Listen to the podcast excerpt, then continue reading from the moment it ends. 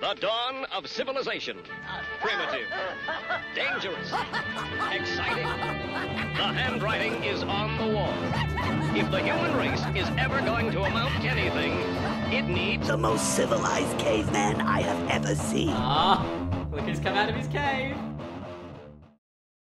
Hey everyone, this is James from Cave Dweller Music. Thanks for tuning in again today. I'm with my co host Brendan, and we have a special guest for you today. We are joined by Achintya Venkatesh, who is a 28 year old artist from Bangalore, India. Um, you may have seen some of his works online. We have uh, interacted with him a little bit in the past. He is primarily working in watercolor and watercolor pencil, but also does digital pen and ink styles. His thematic explorations cover things around fantasy, mythology, sci fi, superheroes, but he does it from a lens of modern mythology, of course. Um, heavy metal is definitely a subculture that he participates in, having done multiple cover designs for heavy metal bands. Uh, he's commissioned projects for a number of different uh, posters, albums, uh, all that sort of stuff. So he, he definitely is a great fit for uh, anyone looking for some awesome artwork for their upcoming album. So yeah, welcome to the show, Achintya. Uh, great to have you on, and thanks for taking the time to talk to us. Thanks a bunch, James. Uh, glad we're finally doing this. And of course, a pleasure to meet the audience. Fantastic. Um, so we came across you a little while ago. Uh, your style really stuck out to us. It's, it's very uh, colorful, very bold. Um, is art something you've been passionate about uh, your whole life, or is it something that inspired you to become an artist? Well, yeah, so it's a mix of that, mix of both, really. So I've been drawing since the age of four. So it's perhaps something that's come to me innately or naturally, whatever you want to call it. So obviously, with the caveat that I've gone for traditional art classes as well as a kid. So I've, ha- I've practiced as well as experimented with various mediums and styles growing up, both traditional, and non-traditional, and obviously to this day as a 28 year old, where I would think I've solidified my style. And I'm glad you think it's a bold style and a colorful style. So I do pride myself in those colors. Uh, so I would say my earliest drawings were inspired by the mythology I grew up reading, and of course what my parents, grandparents, and whatnot sort of uh, gave to me as part of you know the cultural legacy, let's say, and uh, also superheroes. And I, funnily enough, to this day, both of those topics, mythology and superheroes, tend to make up the majority of my personal art. So I guess there's something to say in regards to certain themes imprinting on oneself as a child. So yes, it's something that I've been doing since I was a child. That's awesome, and I, I love like the sort of like a mysticism to a lot of the work that you do. That's like sort of ethereal and esoteric. That it kind of makes it sort of like you look at it and you're like, wow, that's like out of this world type thing. But it also seems really sort of familiar and relatable at the same time. Mm, Uh, I think that yeah. yeah, it was really cool stuff. Like your um your character here, the the uh the charioteer of the sun god, um, Yes. Aruna. That's right. That's right. I'm I'm I'm glad you pointed that out. Uh, I think one of the ethos or like perhaps one of the objectives of my art is also to reclaim those specific deities. So for context, today in India, uh, of course, you know it's a Hindu majority country with obviously a sizable Muslim and a Christian population as well. But that demographic aside, to, in today's Hinduism, basically the religion has evolved such that the main worship is around three deities.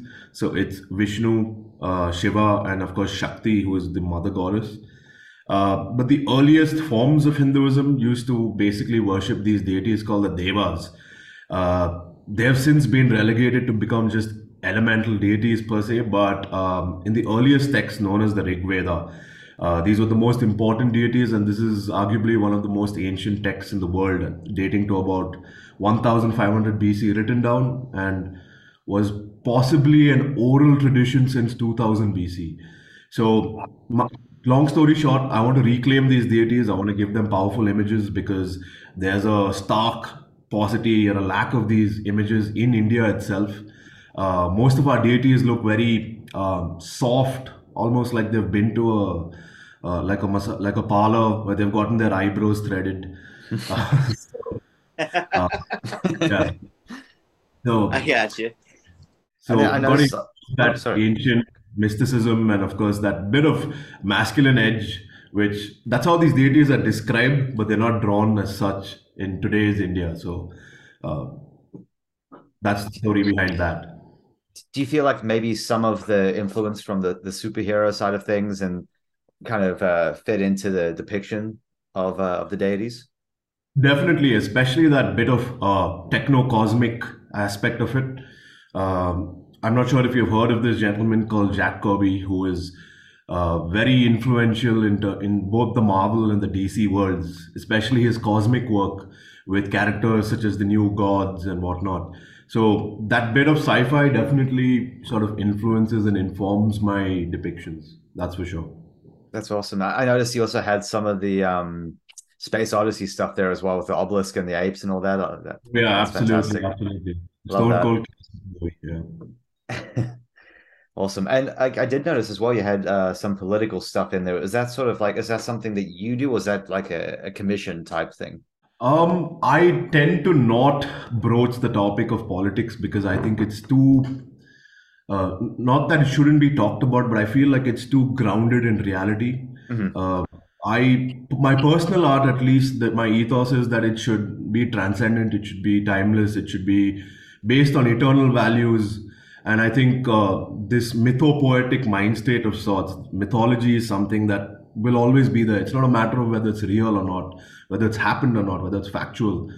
It is real, but it's in a very specific mind state, what I like to call the mythopoetic mind state, where it's all real and it's happened. So personally, um, if if it were up to me, I would like that is my personal art. I tend towards that. But I think what you were referring to is perhaps that uh, that depiction of the English crown, the Queen's crown, which is all bloodied and whatnot. That is an upcoming commission indeed. It's for a T-shirt design. There, there was another one as well. I think it was for a band called um, Tranquillus, uh, EP Fake New World. Yes.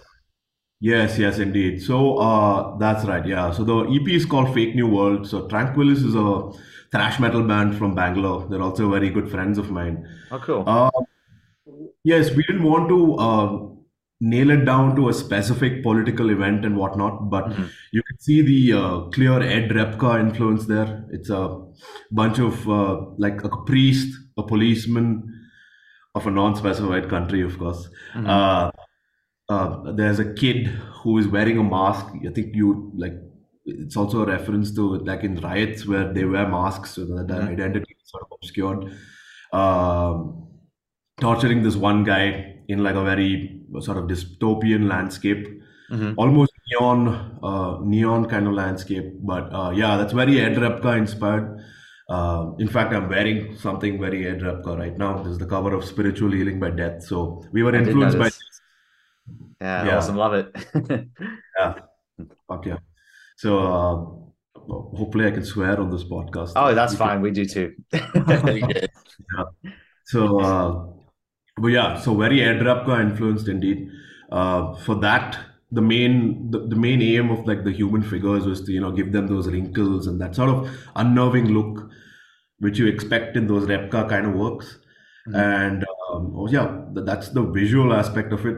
Thematically, it's very thrash. Uh, politics, dystopian, uh, you know, setting. Um, generically, the, uh, the the the hand that you know organized religion plays.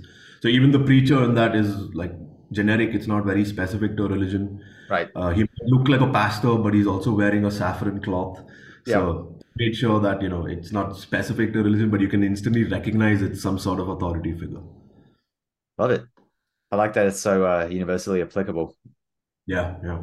Yeah. Um, so what got you into heavy metal music? Was that something that you've also kind of grew up loving or was that a more recent development? So uh, this is an interesting one. So, but so by the early 2000s, this whole uh, torrenting and MP3, you know, illegal downloads were mm-hmm. a big thing. Yeah. So this was around when I was like, uh, that was our only real source of music. YouTube wasn't so great then. I think all across the world.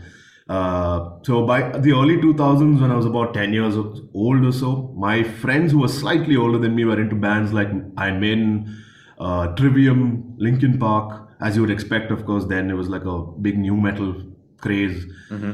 And as such, it flowed downstream from there.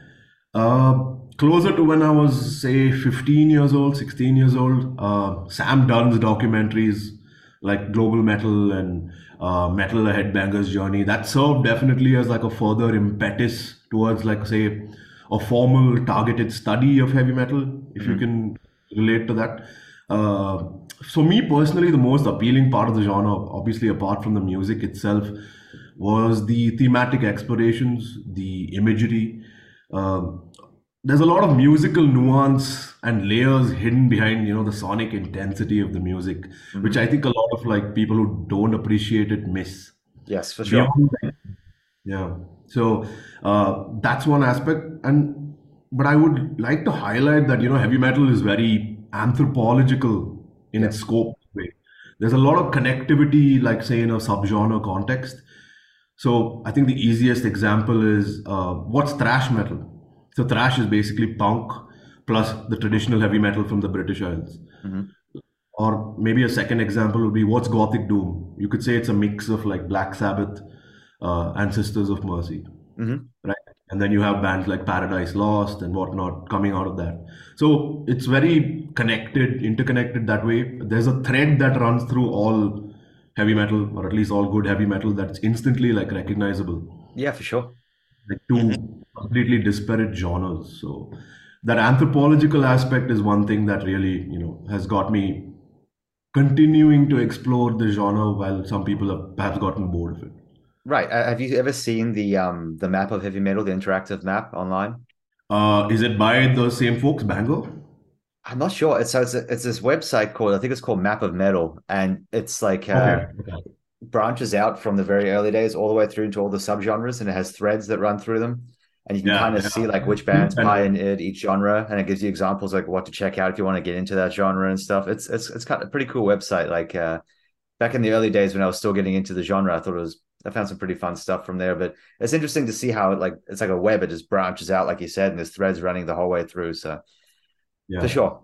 Um, and yeah, I, I'm the same. Like I, I love the fact that you can trace influences back from bands through so many decades, and sometimes it's like it's not even stuff you'd expect. You're like, oh man, I didn't even catch that that they're influenced by this band and stuff. So I, I love that aspect as well. Yeah, yeah, definitely. It's almost like uh, I think like DNA and ancestry tests are a big thing right now, but except that sort of exploration imposed upon bands and like music and genres. So I like both things. So you know, there's like a parallel in terms of exploring both those topics. I think you just came up with uh, an idea there for a service that someone could offer online. It's like an ancestry.com thing, before for your band, you submit it and say who will be who will be influenced by. You get a report back a week later saying, "Well, these are the bands that we found in your DNA." Yeah, yeah. And musical DNA is a real thing. So exactly. definitely. And then what what sort of uh was it just a natural progression into like incorporating heavy metal into your art, like uh, to shift towards doing art for metal bands and, and themes in that that area or Definitely, I think these two things are like convergent because um, heavy metal is very imagery based as well. Uh, the themes, images are very strongly associated with you know the music. Uh, I think for some things, the album covers it's what you think of when you're listening to the music, right?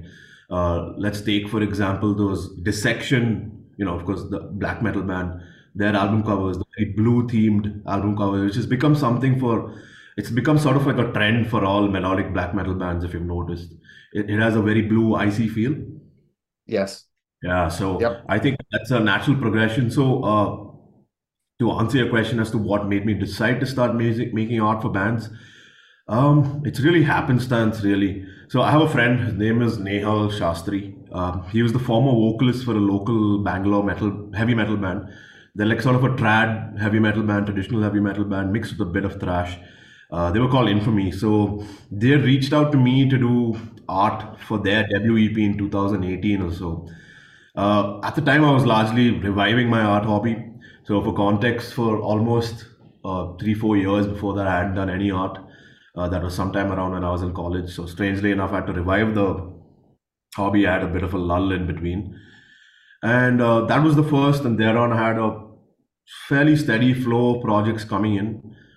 Not a very heavy flow, but uh, steady enough that it's been very fulfilling and a lot yet to be revealed. That's awesome. Yeah. Very happy to hear that. Yeah, yeah, glad. And then I, I guess what we were wondering, uh, like, what's your local scene like where you're at? What What are some bands that we should sort of know and check out in your area? So uh, I live in Bangalore. So for context, it's of course in the like I told you at the beginning, it's in the southern southern state of Karnataka Mhm. uh, in India. So it's known as the so-called heavy metal capital of the country. So most major concerts, gigs, bands have all taken place here. Um, Nice. Maiden in 2007 was the linchpin for it all. Mhm. Sorry, I think you want to say something. Okay, cool.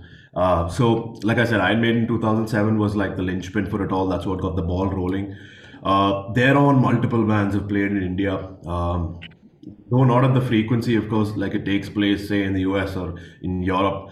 Uh, but um, too many to name, frankly, but I'm happy to name a few. So, Bangalore Open Air is now the primary heavy metal festival that takes place in Bangalore. Uh, it's gotten down bands like Kreator, Coroner, Iced Earth, Destruction, uh, Vader, Napalm Death, Nile, Immolation, which is my favorite death metal band, and uh, Pestilence is set to play next this year. So I'm pretty excited for that. So what the local scene is like, it it's fairly rich.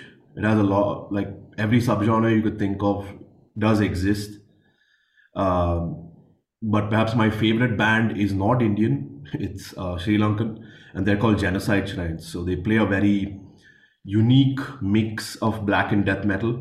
Um, they're sort of lumped with the war metal bunch, sort of erroneously, I'd say.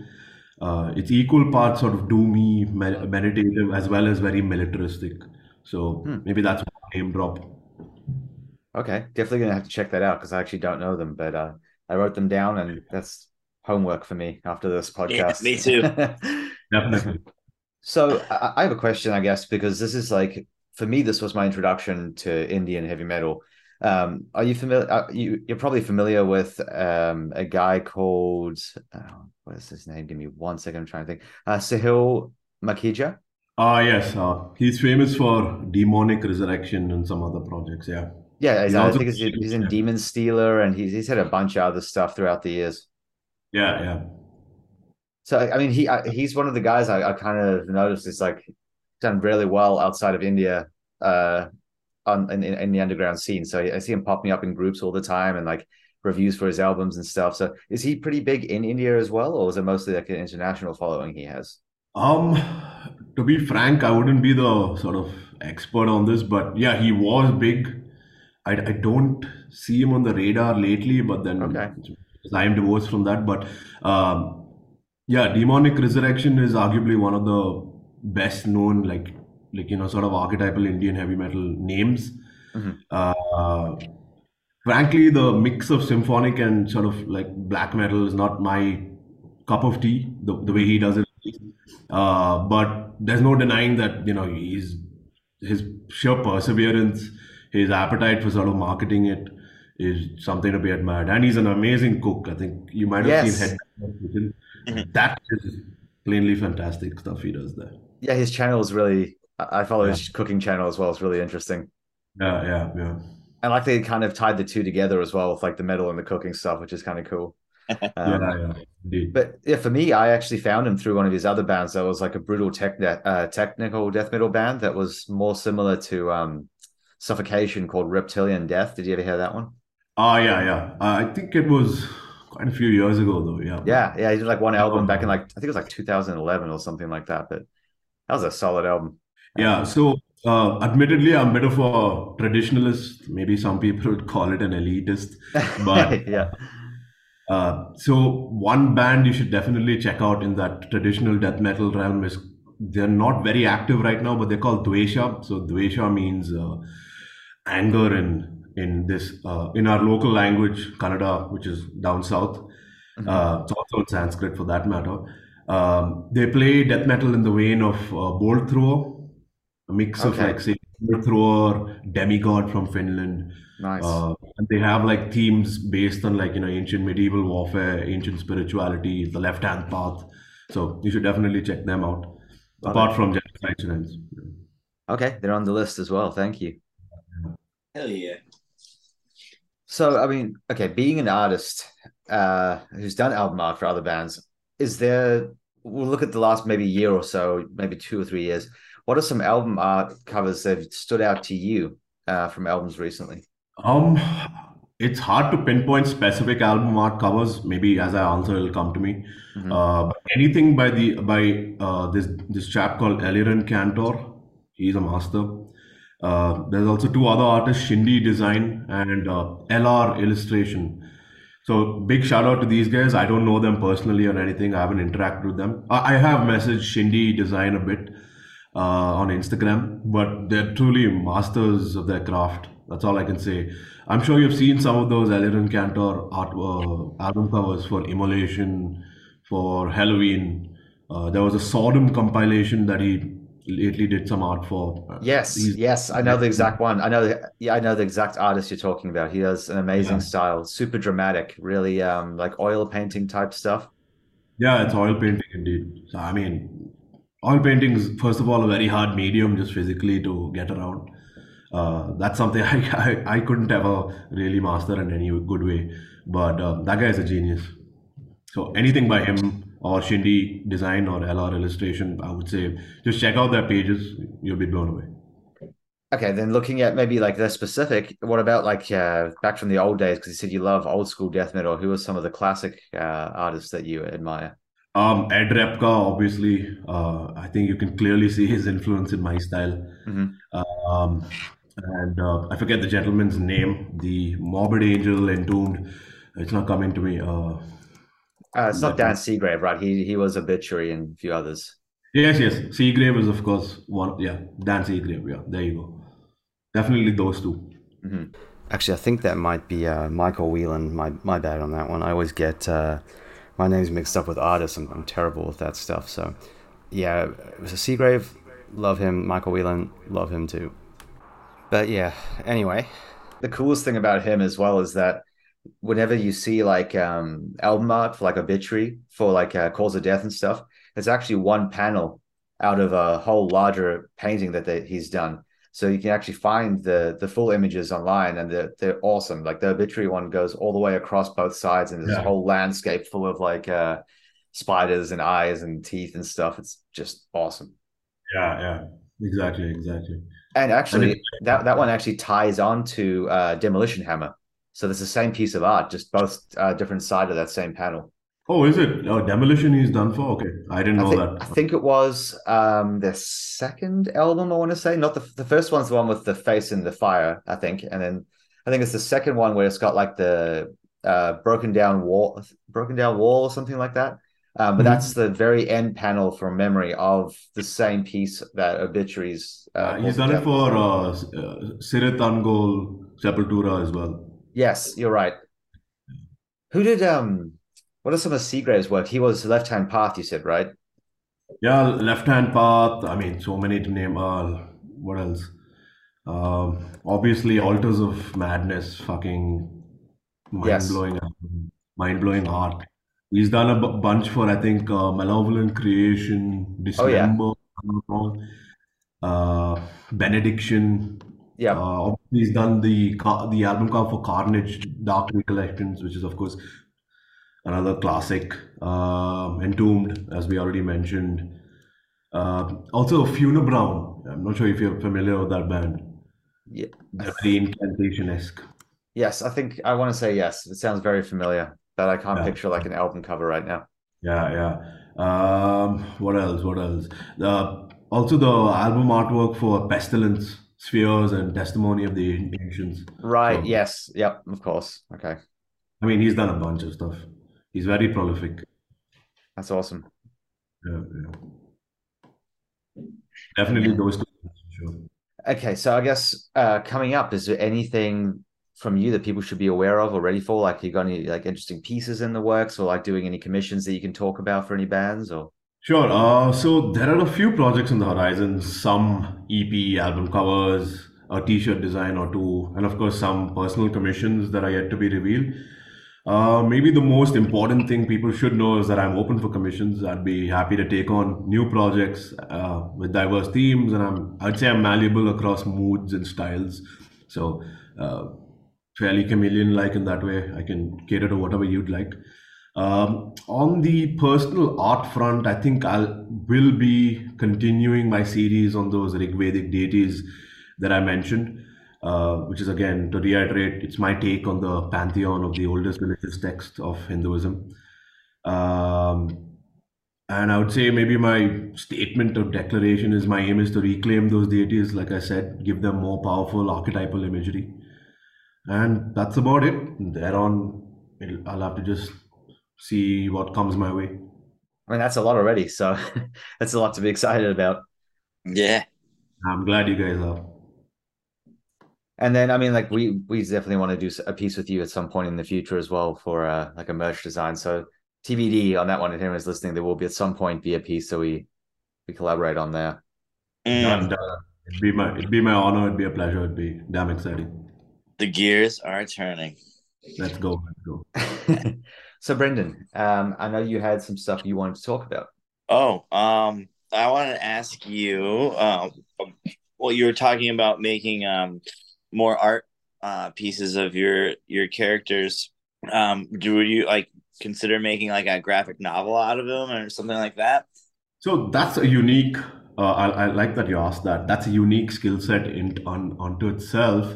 Uh, panel by panel is something I've not tried, and a bunch of friends have actually encouraged me. Since I'm a big comic book buff, a big graphic novel manga buff as well.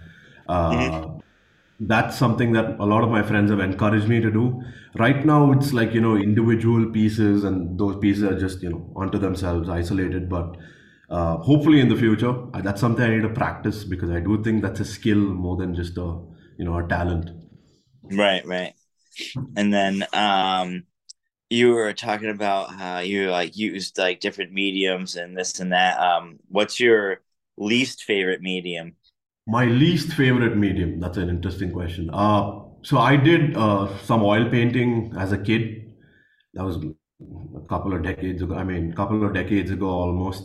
Uh, so I would say that's my least. It's because it's cumbersome. Obviously, the Yeah. easiest is you know digital. Just open up your tab and you can use a variety of brushes.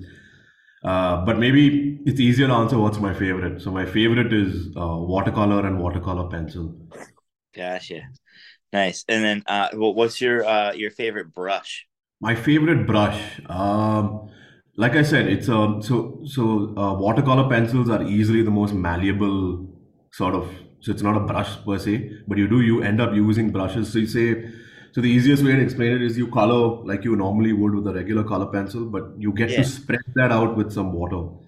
So you can either retain the sort of texture of the watercolor pencil, or you can use that to spread it out like a regular watercolor.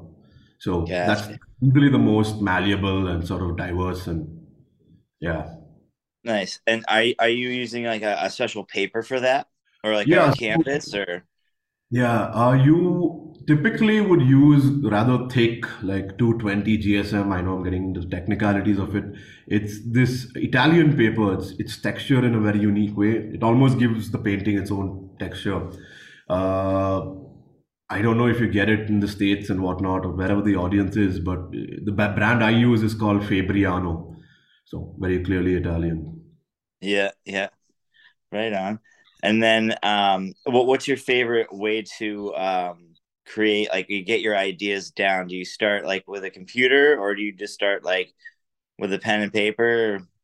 It depends. So, uh, for the more the, the late the, the pieces I've done lately are mostly all digital, with some watercolor and pen and ink interspersed. So, I mean, how I start a piece, it's usually like a like I think most artists start with sort of a rough outline. It's very iterative. You shift things around.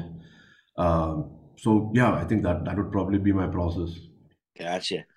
And then um I think for my last question, what's your favorite color?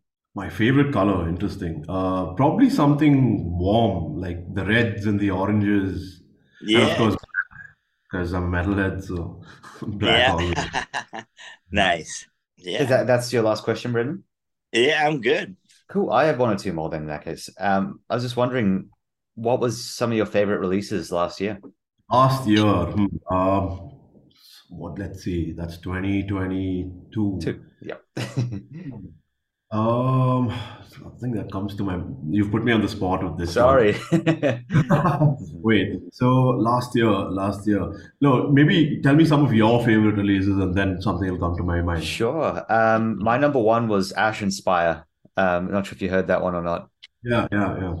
Uh, that one was just like unreal to me. It's just the soundscape they created, and his vocals were so like raw, despite him kind of sh like sh talk shouting. Mhm. Um, I also really liked uh, just a couple of the top of my head that were in there. Uh, Manta. I'm not sure if you heard that one. Oh, that was Ah. really good.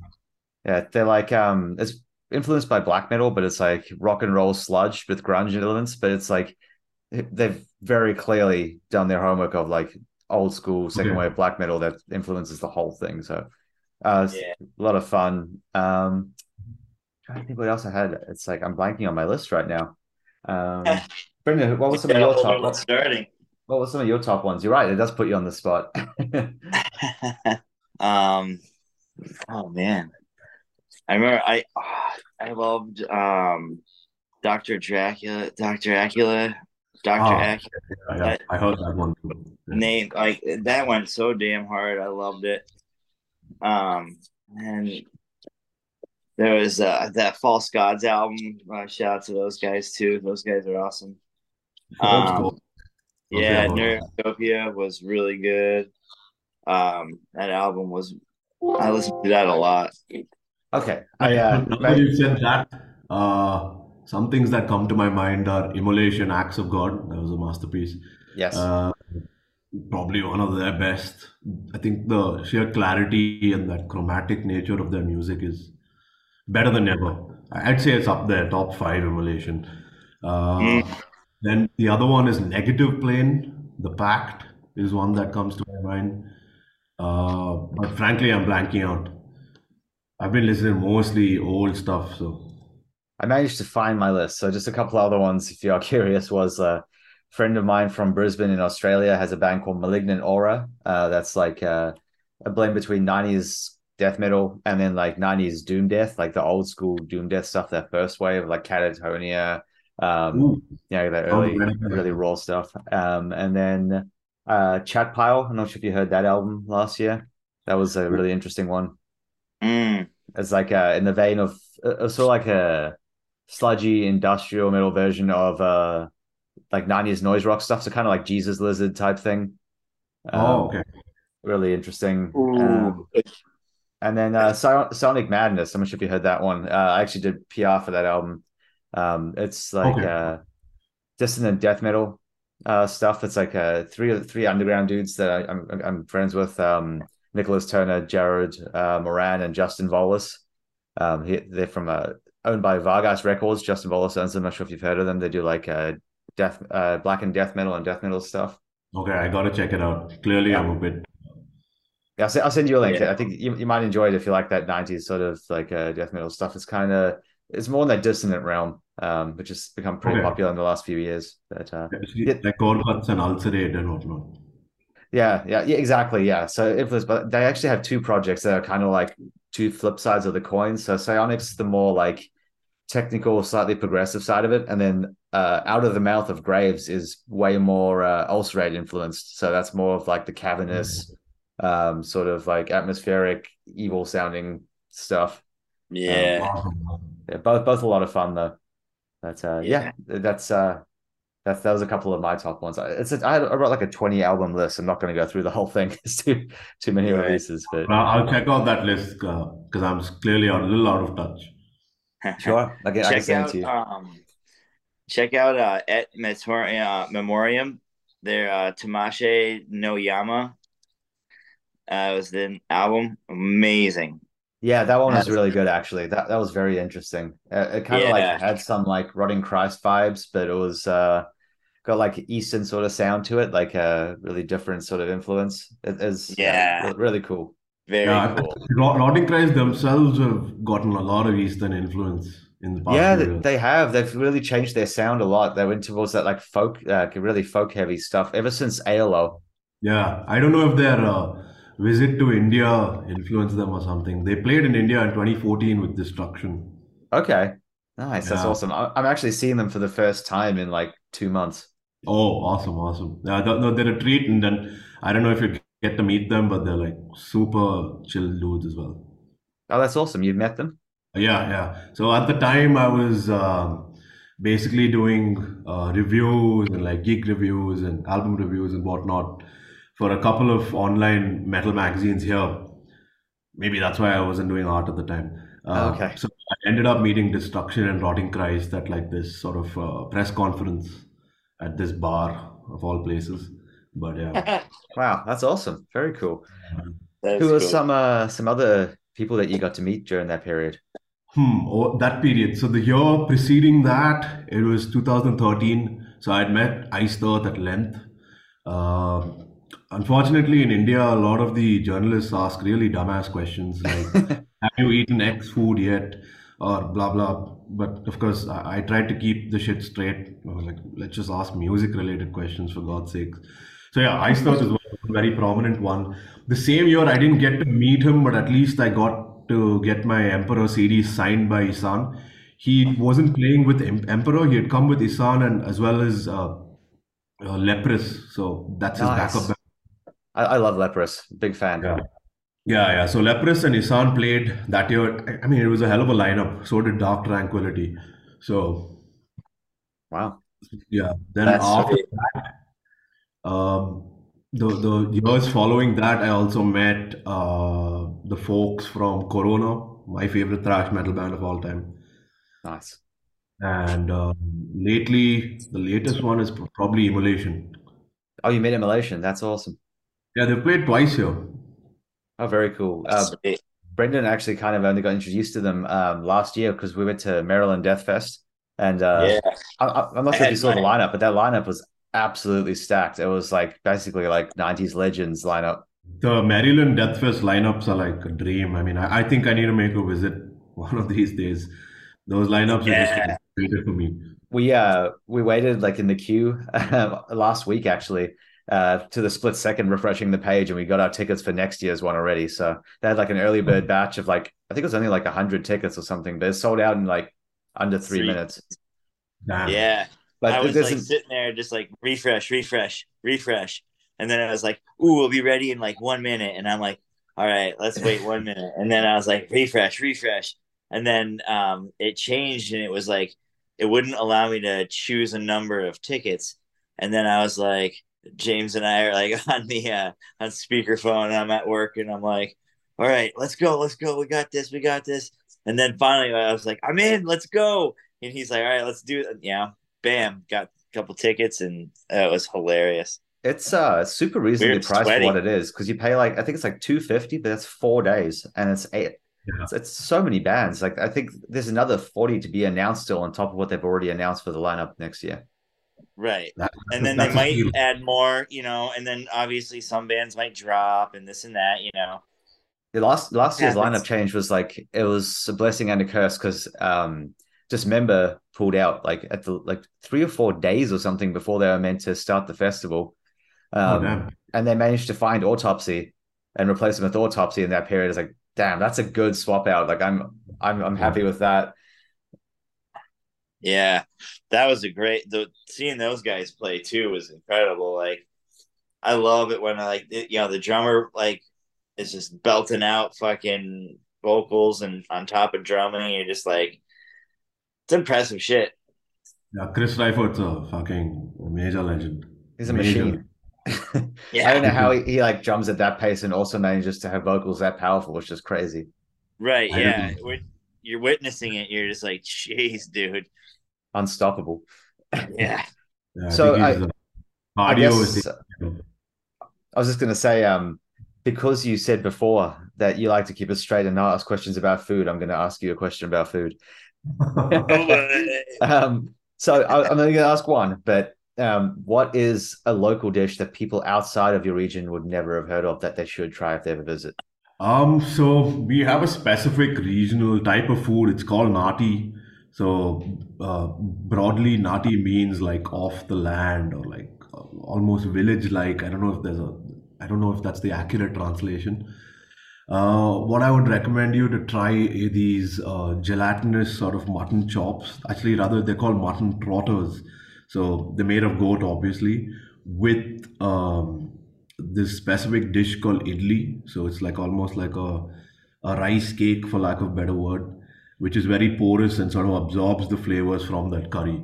So typically, uh, if you come to India, they'd give you some generic sort of uh, you know recommendations like have butter chicken or biryani, whatever. Uh, but this is something specific to you know the four states down south. Uh, they have their own very unique carnivorous sort of culture. I don't know if you get, I don't know what your you guys' food habits are, but uh, if you're into that stuff, that's what I'd recommend. Anything mutton adjacent or centric.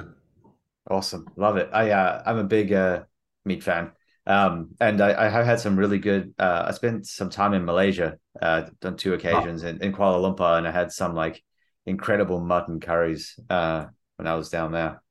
Yeah, Malaysia, amazing food. Uh, Yeah, I so good. in Penang, in 2019, epic, epic food. Our Penang is like next level, amazing. Yeah. Kuala Lumpur and Penang both just so good for food. Hmm. Uh, and then the last question is, uh, where can people follow you? Like, what what platforms are you on for people to give you a follow? Great. So my primary, most active platform is uh, Instagram. So it's uh, at achintya.venkatesh. It's just my name. Um, that's my primary platform. Apart from that, I do have uh, an a Facebook account, which you know is pretty much the same content as uh, the Instagram stuff, since they're interconnected. Um, apart from that, while I have attempted to you know sort of curate a deviant art and an art station, uh, those aren't as active. So I would say Instagram is where you'd be able to find me, and of course, happy to get in touch with any you know prospective commissions, projects, or if you just want to chat. That's where I'm most active. Awesome. Hell Oh yeah. yeah, that's actually uh, leads me to one last question. Um, what uh, is the process of people commissioning you? Is it just through Instagram Messenger? Is that the easiest way, or Yeah, that's the easiest way, or you can email me. Uh, it's also in the Instagram descriptor. You know, you can just press a button and it'll take you to my email. So that would be the easiest way. Yeah, and I'm responsive on Instagram. Check all my DMs, whatnot. So if, if that's the easiest way, I can confirm that. Uh, awesome. Well, thank you so much for taking the time and coming on. It was really great chatting to you. And uh, if you ever need anything from us, just let us know. Otherwise, we'll be in touch about getting some work done with you in the future. Awesome. It was a great chat with you guys. Thanks, James. Thanks, Brendan. It's been a Yeah. total pleasure. Uh, hopefully we cross paths. Maybe I'll keep you posted if I'm traveling to the US or you know Maryland Death Fest is something I really want to do. So Yeah. maybe Definitely. You got a whole year to save up and go for it. Yeah, if, if you're Yeah. there, hit us up. We'll, we'll catch up. done, done. Sounds like a plan. Have a good night. See you later. Oh yeah. Bye. All right, guys. Have a good one.